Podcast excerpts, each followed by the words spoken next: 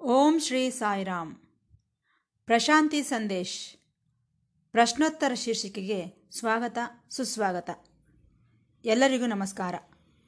ಪ್ರತಿ ಶನಿವಾರದಂದು ಪ್ರಸಾರವಾಗುವ ಪ್ರಶ್ನೋತ್ತರ ಶೀರ್ಷಿಕೆಯಲ್ಲಿ ಪ್ರೊಫೆಸರ್ ಅನಿಲ್ ಕುಮಾರ್ ಕಾಮರಾಜರವರು ಭಕ್ತರಿಂದ ಬಂದಂತಹ ಪ್ರಶ್ನೆಗಳಿಗೆ ಭಗವಾನ್ ಶ್ರೀ ಸತ್ಯಸಾಯಿ ಬಾಬಾರವರ ದಿವ್ಯ ಉಪನ್ಯಾಸಗಳನ್ನು ಆಧಾರವಾಗಿಟ್ಟುಕೊಂಡು ಉತ್ತರಗಳನ್ನು ನೀಡುತ್ತಿದ್ದಾರೆ. ನಾವೆಲ್ಲರೂ ಈ ಪ್ರಶ್ನೋತ್ತರ ಶೀರ್ಷಿಕೆಯನ್ನು ಕೇಳಿ ಆನಂದಿಸಿ ಭಗವಾನ್ ಬಾಬಾರವರ ದಿವ್ಯ ಅನುಗ್ರಹಕ್ಕೆ ಪಾತ್ರರಾಗೋಣ. ನಾವು ಕಳೆದ ವಾರ ಆತ್ಮ ಎಂದರೆ ಏನು ಎಂಬ ಪ್ರಶ್ನೆಗೆ ಉತ್ತರವನ್ನು ತಿಳಿದುಕೊಂಡೆವು. ಇವತ್ತಿನ ಪ್ರಶ್ನೆ ಏನೆಂದರೆ ಆತ್ಮವನ್ನು ನೋಡಬೇಕು ಹೇಗೆ? ಅಂದರೆ ಆತ್ಮ ದರ್ಶನ ಹೇಗೆ ಎಂದು ಕೇಳಿದ್ದಾರೆ. ಇದರ ಬಗ್ಗೆ ಸ್ವಲ್ಪ ಹೊತ್ತು ಮಾತನಾಡಿಕೊಳ್ಳೋಣ. ಆತ್ಮದರ್ಶನ ಅಂದರೆ ಆತ್ಮವನ್ನು ನೋಡುವುದು ಹೇಗೆ? ಇದು ಪ್ರಶ್ನೆ. ನಾವು ಆತ್ಮದರ್ಶನ ಮಾಡಬೇಕೇ? ಅದರ ಅವಶ್ಯಕತೆ ಇದೆಯೇ? ನಿಜವಾಗಿ ನಾವು ಏನನ್ನು ನೋಡುತ್ತಿದ್ದೇವೆ? ಆತ್ಮವನ್ನು ನೋಡಬೇಕೆಂದುಕೊಳ್ಳುತ್ತಿದ್ದೇವೆ. ಅದನ್ನು ಪಕ್ಕಕ್ಕಿಡಿ. ಆದರೆ ಈಗ ನೋಡುತ್ತಿರುವುದು ಏನನ್ನು? ನಾವು ನೋಡುತ್ತಿರುವುದು ಆತ್ಮವನ್ನಲ್ಲ, ಅನಾತ್ಮ ಎಂಬುದನ್ನು ಗುರುತಿಸಬೇಕು. ಆತ್ಮ ಅಲ್ಲದೇ ಇರುವುದನ್ನು ನೋಡುತ್ತಿದ್ದೇವೆ ನಾವು. ಅಂದರೆ ನಮ್ಮ ಮನಸ್ಸಿನಿಂದ ಅನಾತ್ಮದ ಬಗ್ಗೆ ಆಲೋಚಿಸುತ್ತಿದ್ದೇವೆ. ಶರೀರದಿಂದ ಅನಾತ್ಮ ಪ್ರಪಂಚದಲ್ಲಿ ಅನೇಕ ಕೆಲಸಗಳನ್ನು ಮಾಡುತ್ತಿದ್ದೇವೆ. ಈ ಅನಾತ್ಮದಿಂದ ಇರುವ ನಾವು ಮಾತುಗಳು ಸಹ ಅದಕ್ಕೆ ಸಂಬಂಧಿಸಿದಂತಹವುಗಳೇ. ಅಂದರೆ ಮನಸ್ಸು, ವಾಕ್, ಶರೀರ ಎಲ್ಲವೂ ಅನಾತ್ಮದ ಬಗ್ಗೆ, ಆತ್ಮ ಅಲ್ಲದೇ ಇರುವುದರ ಬಗ್ಗೆ, ಏಕೆಂದರೆ ನಾವು ನಮ್ಮ ಕೆಲಸಗಳನ್ನೆಲ್ಲ ಮಾಡಿಕೊಡುತ್ತಿದ್ದೇವೆ. ಈ ಪ್ರಪಂಚದಲ್ಲಿದ್ದೇವೆ. ಇದರೊಂದಿಗೆ ನಮಗೆ ಪ್ರಮೇಯವಿದೆ. ಎಲ್ಲ ಕೆಲಸಗಳನ್ನು ಮಾಡಿಕೊಳ್ಳುತ್ತಿದ್ದೇವೆ. ಇದು ಕರ್ಮಭೂಮಿ ನಮ್ಮದು. ಈ ಕರ್ಮ ಮಾಡುವುದಕ್ಕಾಗಿಯೇ ಹುಟ್ಟಿದ್ದೇವೆ. ಕರ್ಮ ಮಾಡಿಕೊಳ್ಳುತ್ತಾ ಹೋಗುತ್ತಿದ್ದೇವೆ. ಆದರೆ ಒಂದು ವಿಚಾರವಿದೆ ಇಲ್ಲಿ. ಇದೆಲ್ಲ ಅನಾತ್ಮ ಪ್ರಪಂಚವೇ. ಈ ಅನಾತ್ಮ ಪ್ರಪಂಚವೆಲ್ಲ ನಮಗೆ ಏನು ಮಾಡುತ್ತಿದೆ ಎಂದರೆ ಅಸಂತೃಪ್ತಿಯನ್ನು ನೀಡುತ್ತಿದೆ. ಅನಾತ್ಮ ಪ್ರಪಂಚದಲ್ಲಿ ತಿರುಗಾಡುತ್ತಿದ್ದೇವೆ. ಎಲ್ಲ ಕೆಲಸಗಳನ್ನು ಮಾಡಿಕೊಳ್ಳುತ್ತಿದ್ದೇವೆ. ನಿಜಾನೇ. ಆದರೆ ನಮಗೆ ಅಸಂತೃಪ್ತಿ ಇದೆ. ಏತಕ್ಕಾಗಿ ಅಸಂತೃಪ್ತಿ? ನಮ್ಮ ಸಮಸ್ಯೆಗಳಿಗೆ ಪರಿಹಾರವಿಲ್ಲ. ಇಷ್ಟಕ್ಕೂ ಸಮಸ್ಯೆ ಏನು? ಜನನ ಹುಟ್ಟೇ ಒಂದು ಸಮಸ್ಯೆ. ಜೀವನವೆಲ್ಲ ಸಮಸ್ಯೆಗಳೇ. ಮರಣ ಸಮಸ್ಯೆ. ಮರಣದ ನಂತರ ಏನಾಗುತ್ತದೆಯೋ ಅದೂ ಸಹ ಸಮಸ್ಯೆಯೇ ಆದ್ದರಿಂದ ಈ ಅನಾತ್ಮ ಪ್ರಪಂಚದಲ್ಲಿರುವ ನಮಗೆ ಸಮಸ್ಯೆಗಳಿಗೆ ಪರಿಹಾರ ದೊರಕುತ್ತಿಲ್ಲ. ಆದರೆ ಕೆಲವರು ಹೇಳಬಹುದು, ಆತ್ಮದೊಂದಿಗೆ ನಮಗೆ ಸಂಬಂಧವಿಲ್ಲ. ಈ ಅನಾತ್ಮ ಪ್ರಪಂಚದಲ್ಲಿ ಇದ್ದೇವೆ, ಎಲ್ಲ ಕೆಲಸಗಳನ್ನು ಮಾಡಿಕೊಂಡು ಹೋಗುತ್ತಿದ್ದೇವೆ. ಇಷ್ಟು ಸಾಕಲ್ಲವೇ ಎಂದು ಕೆಲವರು ಹೇಳಬಹುದು. ಇಷ್ಟು ಸಾಕು ಎನ್ನುವವರು ಯಾರು? ನಾಸ್ತಿಕರು, ಲೌಕಿಕರು, ಹೇತುವಾದಿಗಳು. ಈ ಬುದ್ಧಿಗಿಂತಲೂ ಮಿಗಿಲಾದದ್ದು ಏನೂ ಇಲ್ಲ ಎನ್ನುವಂತಹ ವಿಜ್ಞಾನಿಗಳು. ಇವರು, ಈ ಪ್ರಪಂಚ ಸಾಕು ಬಿಡು, ಈ ಪ್ರಪಂಚವೆಲ್ಲ ಅನಾತ್ಮ ಇನ್ನೇನು ಬೇಕು ನಮಗೆ? ಅದರೊಂದಿಗೆ ಸಂಬಂಧವೇನು? ಎಂದು ಕೆಲವರು ಅಂದುಕೊಳ್ಳಬಹುದು. ಆದರೆ ಯಾರು ಏನಂದುಕೊಂಡರೂ ನಮ್ಮ ಸಮಸ್ಯೆಗಳಿಗೆ ಪರಿಹಾರ ಯಾರೂ ಹೇಳುತ್ತಿಲ್ಲ. ಜೀವನದಲ್ಲಿರುವ ಸಮಸ್ಯೆಗಳಿಗೆ ಪರಿಹಾರವೇನು? ಮರಣಕ್ಕೆ ಪರಿಹಾರವೇನು? ಮರಣದ ನಂತರ ಬರುವುದಕ್ಕೆ ಪರಿಹಾರವೇನು ಎಂದು ಯಾರೂ ಸಹ ಹೇಳುತ್ತಿಲ್ಲ. ಅಂದರೆ ಅರ್ಥವೇನು? ಈ ಅನಾತ್ಮ ಪ್ರಪಂಚ ನಮಗೆ ಪರಿಹಾರ ನೀಡಲಿಲ್ಲ. ಆದರೆ ಒಂದು ಕಡೆ ಯಾಜ್ಞವಲ್ಕ್ಯ ಮಹರ್ಷಿಯಂತಹವರು ಸಹ ಹೇಳುತ್ತಿದ್ದಾರೆ. ಆತ್ಮವನ್ನು ದರ್ಶಿಸು, ಆತ್ಮವನ್ನು ನೋಡು ಎಂದು. ಉಪನಿಷತ್ತುಗಳು ಸಹ ಹೇಳುತ್ತಿವೆ. ನಿನ್ನ ಮನಸ್ಸಿನಿಂದ ನೋಡು ಎನ್ನುತ್ತಿವೆ. ಅದು ಅಲ್ಲದೆ ಆತ್ಮವನ್ನು ನೋಡದೆ ಹೋದರೆ ನಿನಗೆ ಮೋಕ್ಷವಿಲ್ಲ ಎನ್ನುತ್ತಿದ್ದಾರೆ. ಈ ರೀತಿ ಇದೆ ವ್ಯವಹಾರ. ಇಷ್ಟಕ್ಕೂ ಆತ್ಮವನ್ನು ನೋಡಬಲ್ಲವೇ? ಅದು ಪ್ರಶ್ನೆ. ನೋಡಿ ತೀರಲೇಬೇಕು, ಅಲ್ಲಿಯವರೆಗೆ ಮೋಕ್ಷ ದೊರಕುವುದಿಲ್ಲ ಎನ್ನುತ್ತಿದ್ದಾರೆ. ಇನ್ನೊಂದು ಕಡೆ ನೋಡಬಲ್ಲವೇ ಎಂಬ ಪ್ರಶ್ನೆಯೂ ಬರುತ್ತಿದೆ. ಇದಕ್ಕೆ ಉತ್ತರವೇನು? ನೋಡಬಲ್ಲೆವು, ನೋಡಲಾರೆವು. ಎರಡೂ ಹೇಳಬೇಕು. ನೋಡು ಎಂದು ಸಲಹೆ ನೀಡುತ್ತಿದ್ದಾರೆ ಮಹರ್ಷಿಗಳು. ಆದರೆ ನಾವು ನೋಡಲಾರದೆ ಹೋಗುತ್ತಿದ್ದೇವೆ. ಈ ಬೆಟ್ಟಗಳು, ಹಳ್ಳಿಗಳು, ಪಟ್ಟಣಗಳು, ನಮ್ಮ ಆಸ್ತಿಪಾಸ್ತಿಗಳು, ಮನುಷ್ಯರು, ಪ್ರಾಣಿ ಪಕ್ಷಿಗಳು ಎಲ್ಲವನ್ನು ನೋಡುತ್ತಿದ್ದೇವೆ. ಆದರೆ ಆತ್ಮವನ್ನು ಮಾತ್ರ ನೋಡುತ್ತಿಲ್ಲ. ಅದನ್ನು ನೋಡಲಾರದೆ ಹೋಗುತ್ತಿದ್ದೇವೆ. ನೋಡು ಎನ್ನುತ್ತಿದೆ ಉಪನಿಷತ್ತು. ಅಂದರೆ ಏನರ್ಥ? ನೋಡಬಲ್ಲೆವು, ನೋಡಲಾರೆವು. ಎರಡೂ ಹೇಳಬೇಕಾಗಿ ಬರುತ್ತಿದೆ. ಸರಿ, ಏತಕ್ಕಾಗಿ ನೋಡಲಾರದೆ ಹೋಗುತ್ತಿದ್ದೇವೆ ಎಂದರೆ ಇದಕ್ಕೆ ಉತ್ತರ ಹೇಳುತ್ತಿದ್ದಾರೆ. ನಾವು ಆತ್ಮವನ್ನು ನೋಡಬೇಕೆಂದರೆ ಅದನ್ನು ಒಂದು ವಸ್ತುವಿನಂತೆ ನೋಡು. ವಸ್ತುವಿನಂತೆ ಅಂದರೆ ದಯವಿಟ್ಟು ಗಮನಿಸಿ. ಒಬ್ಬ ವ್ಯಕ್ತಿಯಂತೆಯೋ, ಒಂದು ವಸ್ತುವಿನಂತೆಯೋ, ಒಂದು ಪದಾರ್ಥದಂತೆಯೋ ಅದನ್ನು ನೋಡಬೇಕೆಂದುಕೊಳ್ಳುತ್ತಿದ್ದೇವೆ ಆಗೋ ಆ ಬೆಟ್ಟವನ್ನು ನೋಡಿದಂತೆ ನಾನು ನೋಡಬೇಕು. ಆಗೋ ಆ ಮಹಡಿಯನ್ನು ನೋಡಿದಂತೆ ನಾನು ಆತ್ಮವನ್ನು ನೋಡಬೇಕು. ಅಂದರೆ ಒಂದು ವಸ್ತುವಿನಂತೆ, ಒಬ್ಬ ಮನುಷ್ಯನಂತೆ ಆತ್ಮವನ್ನು ನೋಡಬೇಕೆಂದು ಕೊಡುತ್ತಿದ್ದೇವೆ. ಇವುಗಳನ್ನೆಲ್ಲ ಏನೆನ್ನುತ್ತಾರೆಂದರೆ ವಿಶೇಷಗಳು ಎನ್ನುತ್ತಾರೆ. ವಿಶೇಷಗಳು. ವಿಶೇಷಗಳು ಎಂದರೆ ಸಂಸ್ಕೃತದಲ್ಲಿ ತುಂಡು ತುಂಡುಗಳಾಗಿ ನೋಡುವುದು. ತುಂಡು ತುಂಡುಗಳಾಗಿ. ಆಗೋ, ಆ ಬೆಟ್ಟ ಒಂದು, ಆ ಮಹಡಿ ಒಂದು, ಆ ಮನೆ ಒಂದು, ಹೀಗೆ. ತುಂಡು ತುಂಡುಗಳಾಗಿ, ಪೀಸ್ ಪೀಸಾಗಿ. ಈ ರೀತಿ ತುಂಡು ತುಂಡುಗಳಾಗಿ ನೋಡುವುದಕ್ಕೆ ವಿಶೇಷಗಳು ಎನ್ನುತ್ತಾರೆ. ಹಾಗಾಗಿ ನಮಗೆ ಹೆಚ್ಚಾಗಿ ಈ ವಿಶೇಷ ದೃಷ್ಟಿಯೇ ಇದೆ. ಇಗೋ, ಈ ವ್ಯಕ್ತಿ ಎಂದೆ, ಈ ಮಹಡಿ ಎಂದೆ, ಈ ಪ್ರಾಣಿ ಎಂದೆ ಈ ರೀತಿ ಬಿಡಿಬಿಡಿಯಾಗಿ ನೋಡುವುದು ನಮ್ಮ ಅಭ್ಯಾಸ. ಇದು ವಿಶೇಷ ದೃಷ್ಟಿ ಎಂದಿದ್ದಾರೆ. ಈ ವಿಶೇಷ ದೃಷ್ಟಿಯಿಂದಾಗಿ ಆತ್ಮವನ್ನು ನೋಡಲಾರೆ. ಆತ್ಮವನ್ನು ನೋಡಬೇಕೆಂದರೆ ನಮಗೆ ಬೇಕಾಗಿರುವುದು ಸಾಮಾನ್ಯ ದೃಷ್ಟಿ, ಅಂದರೆ ಸಮಿಷ್ಟಿ ದೃಷ್ಟಿ. ಎಲ್ಲವನ್ನು ಸೇರಿಸಿ ನೋಡುವುದಕ್ಕೆ ಕಲಿಯಬೇಕು. ಸಾಮಾನ್ಯ ಎಂದರೆ ಸಂಸ್ಕೃತದಲ್ಲಿ ಬೇರೆ ಅರ್ಥ. ಎಲ್ಲವನ್ನು ಸೇರಿಸಿ ನೋಡುವುದೆಂದರೆ ಏನು? ಅದರಲ್ಲಿ ಎರಡಿವೆ. ಒಂದು, ಇರುವುದು, ಸತ್. ಎರಡು, ಇದೆ ಎಂದು ತಿಳಿಯುವುದು, ಚಿತ್. ಪ್ರತಿಯೊಂದು ಇದೆ. ಅದು ಇದೆ ಎಂದು ತಿಳಿಯುತ್ತಿದೆ ಅಷ್ಟೆ. ಈ ಸಚ್ಚಿತ್ ಸೇರಿದರೆ ಸಾಮಾನ್ಯವಾಗಿದೆ. ಆದ್ದರಿಂದ ನಾವು ಈ ಸಾಮಾನ್ಯ ದೃಷ್ಟಿಯಲ್ಲಿ ನೋಡಬೇಕೇ ವಿನಃ ವಿಶೇಷ ದೃಷ್ಟಿಯಿಂದಲ್ಲ ಎಂದು ನಮಗರ್ಥವಾಗುತ್ತಿದೆ. ಆದ್ದರಿಂದ ವಿಷಯಕ್ಕೆ ಬಂದರೆ ಆತ್ಮವನ್ನು ನೋಡಲಾರದೆ ಹೋಗುತ್ತಿದ್ದೇವೆ. ಇದಕ್ಕೆ ಕಾರಣವೇನು? ನಮಗೆ ವಿಶೇಷ ದೃಷ್ಟಿ ಇದೆ. ವಿಶೇಷ ದೃಷ್ಟಿ ಎಂದರೆ ಈಗೋ ತುಂಡು ತುಂಡುಗಳಂತೆ ಬಿಡಿ ಬಿಡಿಯಾಗಿ ನೋಡುತ್ತಿದ್ದೇವೆ. ಅದು ತಪ್ಪು. ಸಾಮಾನ್ಯ ದೃಷ್ಟಿ, ಸಚ್ಚಿತ್, ಎರಡನ್ನೂ ಸೇರಿಸಿದಂತಹ ದೃಷ್ಟಿ, ಮಾರ್ಟಲ್, ಯೂನಿವರ್ಸಲ್ ದೃಷ್ಟಿಯಿಂದ ಎಲ್ಲವನ್ನು ನೋಡಿದ್ದೇ ಆದರೆ, ಆಗ ನಿನಗೆ ಆತ್ಮ ಗೋಚರಿಸುತ್ತದೆ ಎನ್ನುತ್ತಿದ್ದಾರೆ ಹಿರಿಯರು. ಸರಿ, ವಿಶೇಷ ದೃಷ್ಟಿ ಎಂದರೆ ಏನು? ಈಗೋ ಇಂತಹುದು ನಮ್ಮ ಮನೆ. ಇಂತಹುದು ನನ್ನ ಉದ್ಯೋಗ. ಇಂತಹವನು ನನ್ನ ಮಗ, ಮಗಳು. ಇಂತಹವಳು ನನ್ನ ಹೆಂಡತಿ. ಈ ರೀತಿ ಇಂತಹದ್ದು ಇಂತಹದ್ದು, ಸೋ ಅಂಡ್ ಸೋ ಎಂದು ಎಲ್ಲರಿಗೂ ಹೇಳುತ್ತಿರುತ್ತೇವೆ. ಇಂತಹದ್ದು ಎಂದರೆ ಸೋ ಅಂಡ್ ಸೋ.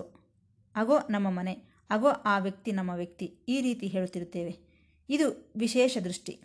ಅಂದರೆ, ನಿನಗಿಂತಲೂ ಭಿನ್ನವಾಗಿ. ಆ ಮನೆ ಎಂದರೆ ನಮ್ಮ ಮನೆಗಿಂತಲೂ ಭಿನ್ನ. ಈ ರೀತಿ ಇದೆ. ಆ ವ್ಯಕ್ತಿ ನನಗಿಂತಲೂ ಭಿನ್ನವಾಗಿದ್ದಾನೆ. ನನಗಿಂತಲೂ ಭಿನ್ನವಾಗಿ ನೋಡುವುದಕ್ಕೆ ವಿಶೇಷ ದೃಷ್ಟಿ. So and so. ಇಂತಹದ್ದು ಇಂತಹದ್ದು ಎಂದು ಭಾವಿಸುವುದಕ್ಕೆ ವಿಶೇಷ ದೃಷ್ಟಿ ಎಂದು ಇದನ್ನು ಕರೆಯುತ್ತಾರೆ. ಇಲ್ಲವೇ, ವಿಶೇಷ ದರ್ಶನ ಎಂದು ಸಹ ನೀವು ಹೇಳಿಕೊಳ್ಳಬಹುದು. ಆದ್ದರಿಂದ ಮನಸ್ಸು, ವಾಕ್, ಶರೀರದೊಂದಿಗೆ ನಾವು ಮಾಡುವ ವ್ಯವಹಾರಗಳೆಲ್ಲವೂ ಸಹ ಇಂತಹದ್ದು. ಸೋ ಅಣ್ಸೋ ಸೋ ಅಣ್ಸೋ ಎಂದುಕೊಳ್ಳುತ್ತಾ ಮಾಡುವಂತಹ ಕೆಲಸಗಳೇ. ನೋಡಿದ್ದೀರಾ? ಆದ್ದರಿಂದಲೇ ನಮಗೆ ಆತ್ಮ ಗೋಚರಿಸುತ್ತಿಲ್ಲ. ಸರಿ, ಇಂತಹದ್ದು ಎಂದರೆ ತಪ್ಪೇನಿದೆ? ಈ ಇಂತಹದ್ದು ಸೋ ಅಂಡ್ ಸೋ ಎಂದು ನಾವು ಅಂದುಕೊಳ್ಳುವಂತಹವುಗಳೆಲ್ಲ ಮೃತವೇ, ಸಾಯುವಂಥದ್ದೇ. ಮನೆ ಇದೆ, ಯಾವಾಗ ಬೇಕಾದರೂ ಬಿದ್ದು ಹೋಗಬಹುದು.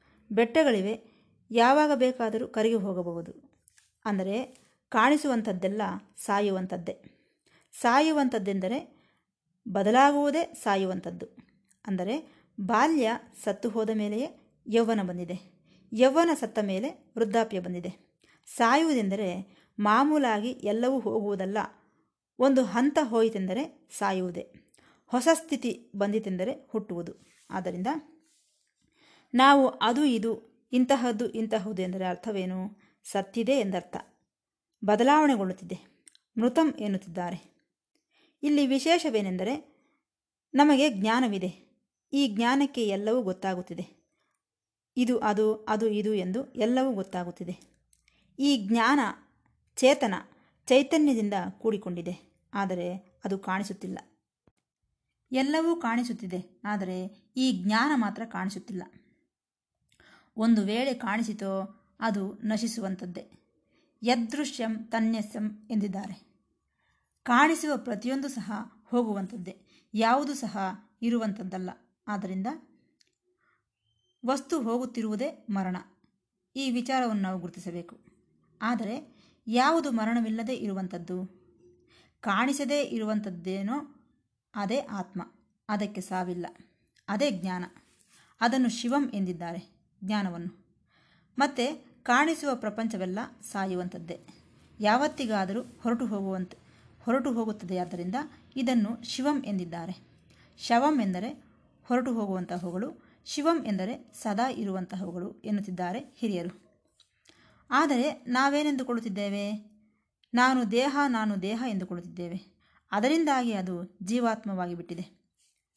ಎಷ್ಟು ದಿನ ಇರುತ್ತದೆ ಈ ದೇಹ? ಒಂದಲ್ಲ ಒಂದು ದಿನ ಹೊರಟು ಹೋಗುತ್ತದೆ. ಮತ್ತೆ ಭಗವಂತನನ್ನು ಏನು ಮಾಡಿದೆವು ನಾವು? ಎಲ್ಲೋ ದೇವಸ್ಥಾನದಲ್ಲಿದ್ದಾನೆ, ತೀರ್ಥಕ್ಷೇತ್ರದಲ್ಲಿದ್ದಾನೆ ಎನ್ನುತ್ತಾ ಭಗವಂತನನ್ನು ವಿಗ್ರಹವಾಗಿ ಇಟ್ಟುಬಿಟ್ಟಿದ್ದೇವೆ. ನೋಡಿ. ಆದರೆ ಒಂದು ವಿಚಾರ ಮರೆತು ಹೋಗಿದ್ದೇವೆ. ಮೂರಿವೆ. ನಾಮ ರೂಪ ಕ್ರಿಯೆ. ನಾಮ ಎಂದರೆ ಹೆಸರು. ರೂಪ ಎಂದರೆ ನಮಗೆ ಗೊತ್ತು. ನಮ್ಮ ಕಣ್ಣಿಗೆ ಕಾಣಿಸುತ್ತಿದೆ. ಕ್ರಿಯೆ ಅದರೊಂದಿಗೆ ಕೂಡಿಕೊಂಡಿರುವಂತಹ ವ್ಯವಹಾರ. ನಾಮಕ್ಕೂ ರೂಪಕ್ಕೂ ಇರುವ ವ್ಯವಹಾರಕ್ಕೆ ಕ್ರಿಯೆ ಎಂದು ಹೆಸರು. ನಾಮರೂಪ ಕ್ರಿಯೆಗಳೊಂದಿಗೆ ಸಂಬಂಧವಿದೆ. ಪ್ರತಿಯೊಂದು ಸಹ ಶವಂ ಹೊರಟು ಹೋಗುವಂಥದ್ದೇ. ಹೇಗೆ? ಅವತಾರಗಳು ಎಲ್ಲಿವೆ? ಮತ್ಸ್ಯ, ಕೂರ್ಮ, ವರಾಹ ಅವತಾರಗಳೆಲ್ಲಿವೆ? ಇವೆ, ಇಲ್ಲ. ನಾಮರೂಪ ಕ್ರಿಯೆಗಳು ಅವುಗಳಿಗೆ ಇವೆ. ಆದ್ದರಿಂದ ಅವು ಇಲ್ಲದೆ ಹೋಗಿವೆ. ಆದ್ದರಿಂದಲೇ ಹಿರಣ್ಯಕಶಪನು ಕೇಳಿದ, ದೇವರು ಎಲ್ಲಿದ್ದಾನೆ ಎಂದು. ಆಗ ಪ್ರಹ್ಲಾದ, ಹೇಗೆ ನೋಡಿಸಲಿ ನಾನು? ಯಾವಾಗ ನೀನು ನೋಡಿಸಿದೆಯೋ ಆಗಲೇ ನೀನು ನೋಡಿಸುವುದು, ನೀನು ನೋಡುವುದು ಎಲ್ಲವೂ ಶವಂ. ಶಿವಂ ಆಗಿರುವ ಭಗವಂತನನ್ನು ನಾನು ಹೇಗೆ ನೋಡಿಸಬಲ್ಲೆ? ಇಲ್ಲಿರುವನೇ, ಅಲ್ಲಿರುವನೇ ಎಂಬ ಸಂದೇಹ ಬೇಡ. ಆತನು ಎಲ್ಲ ಕಡೆ ಇದ್ದಾನೆ ಎಂದು ಪ್ರಹ್ಲಾದನು ಉತ್ತರಿಸಿದನು. ಆದ್ದರಿಂದ ಕಾಣಿಸುವ ನರಸಿಂಹಸ್ವಾಮಿ ಸಾಯಿಸಿದನು. ಕಾಣಿಸದೇ ಇರುವ ದೇವರು ಪ್ರಹ್ಲಾದನನ್ನು ರಕ್ಷಿಸಿದನು. ಇದನ್ನು ನಾವು ನೆನಪಿನಿಟ್ಟುಕೊಳ್ಳಬೇಕು. ಆದ್ದರಿಂದ ಆತ್ಮವನ್ನು ನೋಡದೇ ಹೋದರೆ ಮೋಕ್ಷವಿಲ್ಲ. ನಾವು ಆತ್ಮವನ್ನು ನೋಡದೇ ಹೋಗುತ್ತಿರುವುದರಿಂದಲೇ ನಾವು ಈ ವಿಶೇಷ ದೃಷ್ಟಿ, ಇಂತಹದ್ದು ಸೋ ಅಂಡ್ ಸೋ ಎಂದು ಅಂದುಕೊಳ್ಳುತ್ತಿರುವುದು. ಆದರೆ ಇಲ್ಲೊಂದು ವಿಚಾರವಿದೆ. ಈ ಸಾಮಾನ್ಯ ದೃಷ್ಟಿ ಎಲ್ಲವನ್ನೂ ಒಂದೇ ಎಂದು ನೋಡುವುದು ಯೂನಿವರ್ಸಲ್ ದೃಷ್ಟಿ. ಸತ್ ಚಿತ್ ದೃಷ್ಟಿಯೇ ಸಾಮಾನ್ಯ ದೃಷ್ಟಿ ಎಂದು ಹೇಳಿದೆ. ಸತ್ ಎಂದರೆ ಇರುವುದು, ಚಿತ್ ಎಂದರೆ ಇರುವುದನ್ನು ತಿಳಿಯುವುದು, ಅದು ಸಾಮಾನ್ಯ ದೃಷ್ಟಿ. ಈ ಸಾಮಾನ್ಯ ದೃಷ್ಟಿ ಏತಕ್ಕಾಗಿ? ಶರೀರಕ್ಕೆ ಅಲ್ಲ. ಶರೀರಕ್ಕೆ ಇದು ಕೈ, ಇದು ಕಾಲು ಎಂದು ತಿಳಿದಿದೆಯೇ ಇಲ್ಲ. ಪ್ರಾಣಕ್ಕೆ ತಿಳಿದಿದೆಯೇ ಇಲ್ಲ. ದಯವಿಟ್ಟು ಆಲೋಚಿಸಿ. ಈ ಪ್ರಾಣಕ್ಕೆ ಗೊತ್ತಿಲ್ಲ, ಶರೀರಕ್ಕೆ ಗೊತ್ತಿಲ್ಲ, ಇಂದ್ರಿಯಗಳಿಗೂ ಗೊತ್ತಿಲ್ಲ. ನಾವು ಗಾಢವಾಗಿ ನಿದ್ರಿಸುತ್ತಿದ್ದಾಗ ಈ ದೇಹಕ್ಕೆ ಸ್ಫುರಣ, ತಿಳಿಯುವುದು ಅಂತಹದ್ದೇನಾದರೂ ಇದೆಯೇ? ಇಲ್ಲ. ಗಾಢ ನಿದ್ರೆಯಲ್ಲಿದ್ದಾಗ ಉಸಿರಾಡುತ್ತಿದೆ ಅದಕ್ಕೇನಾದರೂ ಗೊತ್ತಾಗುತ್ತಿದೆಯೇ? ಇಲ್ಲ. ಆದ್ದರಿಂದ ಈ ಗೊತ್ತಾಗುವುದು ಇಲ್ಲವೇ ಸ್ಫುರಣ ಎನ್ನುವಂಥದ್ದು ಗಾಢ ನಿದ್ರೆಯಲ್ಲಿಲ್ಲ. ಅದು ಶರೀರಕ್ಕೆ ಪ್ರಾಣಕ್ಕೆ ಸಂಬಂಧಿಸಿದಂತಹುದಲ್ಲ. ಸರಿ, ಆತ್ಮವನ್ನು ನೋಡುವುದು ಹೇಗೆ? ಮನಸ್ಸಿನಿಂದ ನೋಡು ಎನ್ನುತ್ತಿದ್ದಾರೆ. ಮನಸ್ಸಿನಿಂದ ನೋಡುವುದೇ? ಮನಸ್ಸಿನಿಂದ ನೋಡಲು ಸಾಧ್ಯವಿಲ್ಲ ಎನ್ನುತ್ತಿದೆ ಉಪನಿಷತ್ತು. ಈಗ ನೀವೇನೋ ಮನಸ್ಸಿನಿಂದ ನೋಡಿ ಎನ್ನುತ್ತಿದ್ದೀರಲ್ಲ, ಈ ಮನಸ್ಸು ಇದುವರೆಗೂ ಅನಾತ್ಮದಿಂದ ತುಂಬಿ ಹೋಗಿದೆ ಎಲ್ಲವೂ ಪ್ರಾಪಂಚಿಕ ಆಲೋಚನೆಗಳು, ಚಿಂತನೆಗಳೇ. ಅಬ್ಬಬ್ಬ! ನಮ್ಮ ಬೆಂಗಳೂರು, ಹೈದರಾಬಾದಿನ ಟ್ರಾಫಿಕ್ಗಿಂತಲೂ ಹೆಚ್ಚಾಗಿದೆ ನಮ್ಮ ಆಲೋಚನೆಗಳು. ಎಲ್ಲ ಪ್ರಾಪಂಚಿಕ ಚಿಂತನೆಗಳೇ. ಮನಸ್ಸೆಲ್ಲ ಅನಾತ್ಮದಿಂದ ತುಂಬಿ ಹೋಗಿದೆ. ಈ ಅನಾತ್ಮದಿಂದ ತುಂಬಿ ಹೋಗಿರುವಂತಹ ಮನಸ್ಸು ಅಸಂತೃಪ್ತಿಗೆ ಕಾರಣವಾಗಿದೆ. ಸಮಸ್ಯೆಗೆ ಪರಿಹಾರವನ್ನು ನೀಡಲಾರದೆ ಹೋಗಿದೆ. ಹಾಗಾಗಿ ಏನು ಮಾಡಬೇಕು? ಆ ಮನಸ್ಸನ್ನು ಅನಾತ್ಮದಿಂದ ಆತ್ಮದ ಕಡೆಗೆ ಮರಳಿಸಬೇಕು ಎಂದು ಹೇಳುತ್ತಿದ್ದಾರೆ. ಈ ಅನಾತ್ಮವನ್ನು ನೋಡುವುದು ಬಿಟ್ಟುಬಿಡು. ಈ ಪ್ರಪಂಚವನ್ನೆಲ್ಲ ನೋಡುವುದು ಬಿಟ್ಟುಬಿಡು. ಆಗ ಏನಾಗುತ್ತದೆ? ಆಗ ನಿನಗೆ ಕಾಣಿಸುವುದು ಆತ್ಮವೇ. ಕತ್ತಲು ಹೋದರೆ ಏನಾಗುತ್ತದೆ? ಬೆಳಕು ಬರುತ್ತದೆ. ಅದೇ ರೀತಿ ಅನಾತ್ಮ ದೃಷ್ಟಿ ಹೋದರೆ ನಿನಗೆ ಆತ್ಮದೃಷ್ಟಿ ಆತ್ಮ ದರ್ಶನವಾಗುತ್ತದೆ ಎನ್ನುತ್ತಿದ್ದಾರೆ ಹಿರಿಯರು. ಆದ್ದರಿಂದ ಎಚ್ಚರವಾಗಿದ್ದಾಗ ಜಾಗೃತಾವಸ್ಥೆಯಲ್ಲಿ ಕನಸಿನಲ್ಲಿದ್ದಾಗಲೂ ಸಹ ನಮಗೆ ಅನಾತ್ಮವೇ, ಪ್ರಪಂಚವೇ ವ್ಯಕ್ತವಾಗುತ್ತಿದೆ. ಗಾಢ ನಿದ್ರೆಯಲ್ಲೂ ಸಹ ಈ ಪ್ರಾಪಂಚಿಕತೆ, ಅಂದರೆ ಈ ಅನಾತ್ಮಕ್ಕೆ ಸಂಬಂಧಿಸಿದ ಆಲೋಚನೆಗಳು ಈ ಸುಷುಪ್ತಿಯಲ್ಲಿ, ಗಾಢ ನಿದ್ರೆಯಲ್ಲಿ ವಾಸನ ರೂಪದಲ್ಲಿವೆ ಹೊರಬೀಳದಂತೆ ಅವ್ಯಕ್ತವಾಗಿವೆ. ಆದ್ದರಿಂದ ಆತ್ಮವನ್ನು ನೋಡು ಮನಸ್ಸಿನಿಂದ. ಈ ವಿಶೇಷಗಳನ್ನೆಲ್ಲ ಬಿಟ್ಟುಬಿಡು. ಏನು ವಿಶೇಷಗಳೆಂದರೆ ಸಂಸಾರ, ಸುಖ, ಸಂಪತ್ತುಗಳು. ಅದು ಅಷ್ಟು ಸುಲಭವೆಂದು ಹೇಳುತ್ತೀರಾ? ಇಲ್ಲ. ವೇದಾಂತವು ಸಾಲು ಸಾಲಾಗಿ ಪರಿಹಾರವನ್ನು ಹೇಳುತ್ತಿದೆ. ನಿನ್ನನ್ನೇನು ನಿರಾಶನಾಗಿಯೋ, ಬುದ್ಧಿಹೀನನಾಗಿಯೋ, ನಿಸ್ಸಹಾಯಕನಾಗಿಯೋ ಇರುವಂತೆ ಮಾಡುವುದಿಲ್ಲ. ಈ ವೇದ, ವೇದಾಂತ ಏನೆಂದು ಹೇಳುತ್ತಿದೆ? ಮನಸ್ಸನ್ನು ಖಾಲಿ ಮಾಡು. ಅಂದರೆ ಯಾವ ಆಲೋಚನೆಗಳು ಇಲ್ಲದಂತೆ ಮಾಡು. ಯಾವ ಆಲೋಚನೆಗಳು ಇಲ್ಲದಂತೆ ಮಾಡಿದರೂ ಸಹ ನೀನಿದ್ದೀಯಲ್ಲ? ಈಗ ಆಲೋಚನೆಗಳೇನೂ ಇಲ್ಲ. ಸ್ವಲ್ಪ ಹೊತ್ತು ಧ್ಯಾನದಲ್ಲಿ ಕುಳಿತಿದ್ದೇನೆ. ಸರಿ, ಯಾವ ಆಲೋಚನೆಗಳು ಇಲ್ಲದಿದ್ದರೂ ನಾನಿದ್ದೇನೆ ಎಂಬ ಪ್ರಜ್ಞೆ, ಸ್ಫುರಣೆ ನನ್ನಲ್ಲಿದೆಯಲ್ಲವೇ ಎಸ್ ಆ ಪ್ರಜ್ಞೆಯೇ ಆತ್ಮ. ನಾನಿದ್ದೇನೆ ನಾನಿದ್ದೇನೆ ಎಂದು ಸಹ ಅಂದುಕೊಳ್ಳುತ್ತಿದ್ದೇನೆ.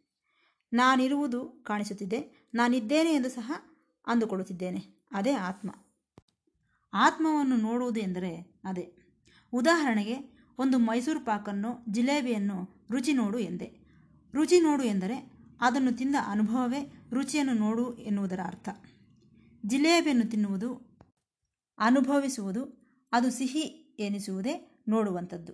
ಅದು ಬಿಟ್ಟು ನೋಡುತ್ತಿದ್ದೇವೆ ನೋಡುತ್ತಿದ್ದೇವೆ ಎಂದರೆ ಕನ್ನಡಿಯ ಮುಂದೆ ನಿಂತುಕೊಂಡು ನೋಡುವುದಲ್ಲ, ಅಂಗಡಿಯಲ್ಲಿ ನೋಡುವುದಲ್ಲ ಅದನ್ನು ತಿಂದು ಅನುಭವಿಸುವುದು.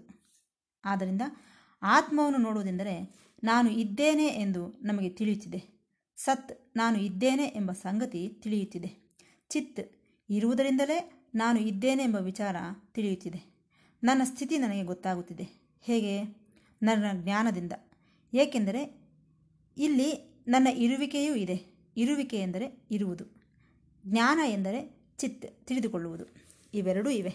ಆದ್ದರಿಂದ ನನಗೆ ಗೊತ್ತು, ನಾನು ಇದ್ದೇನೆ ಎನ್ನುವಂತಹ ಸ್ಫುರಣೆಯೇ ಆತ್ಮ ಎಂದು ಹೇಳುತ್ತಿದ್ದಾರೆ. ಆದ್ದರಿಂದ ಒಂದು ವಿಚಾರವನ್ನು ನೆನಪಿಡಿ. ಈ ಚಿತ್ ವಿಶೇಷಗಳು, ಚಿತ್ ಸಾಮಾನ್ಯ, ನಾವು ಗುರುತಿಸಬೇಕಾಗಿರುವುದು ಏನನ್ನು? ಸಚ್ಚಿತ್ ಎರಡೂ ಇವೆ. ಚಿತ್ ವಿಶೇಷಗಳೆಂದರೆ ಜೀವನು ಎಂದು ಅಷ್ಟರ ಮಟ್ಟಿಗೆ ನಾವು ಗುರುತಿಸಬೇಕು. ಆಗಲೇ ಆ ಸ್ಥಿತಿಯನ್ನು ನಾವು ದರ್ಶಿಸಲ್ಪಡುತ್ತೇವೆ. ಆದ್ದರಿಂದ ನಿರಾಕಾರದಲ್ಲಿರುವಂತಹ ನಾನು ಇದ್ದೇನೆ ಎಂದುಕೊಳ್ಳುವುದೇ ನಮ್ಮ ಸ್ವರೂಪ. ಇದರ ಮೂಲಕ ನಾವು ಆತ್ಮವನ್ನು ದರ್ಶಿಸಿದೆವು ಎಂದು ಗುರುತಿಸಬೇಕು. ಈ ಆತ್ಮಕ್ಕೆ ಸಂಬಂಧಿಸಿದಂತಹ ವಿಚಾರಗಳು ಎಷ್ಟೋ ಇವೆ. ಅವುಗಳನ್ನು ನಿಧಾನವಾಗಿ ತಿಳಿದುಕೊಳ್ಳೋಣ ಎಂದು ಹೇಳುತ್ತಾ ಈ ಭಾಗವನ್ನು ಮುಕ್ತಾಯಗೊಳಿಸುತ್ತಿದ್ದೇನೆ. ಮತ್ತೆ ಭೇಟಿಯಾಗೋಣ. ಸಾಯಿರಾಮ್.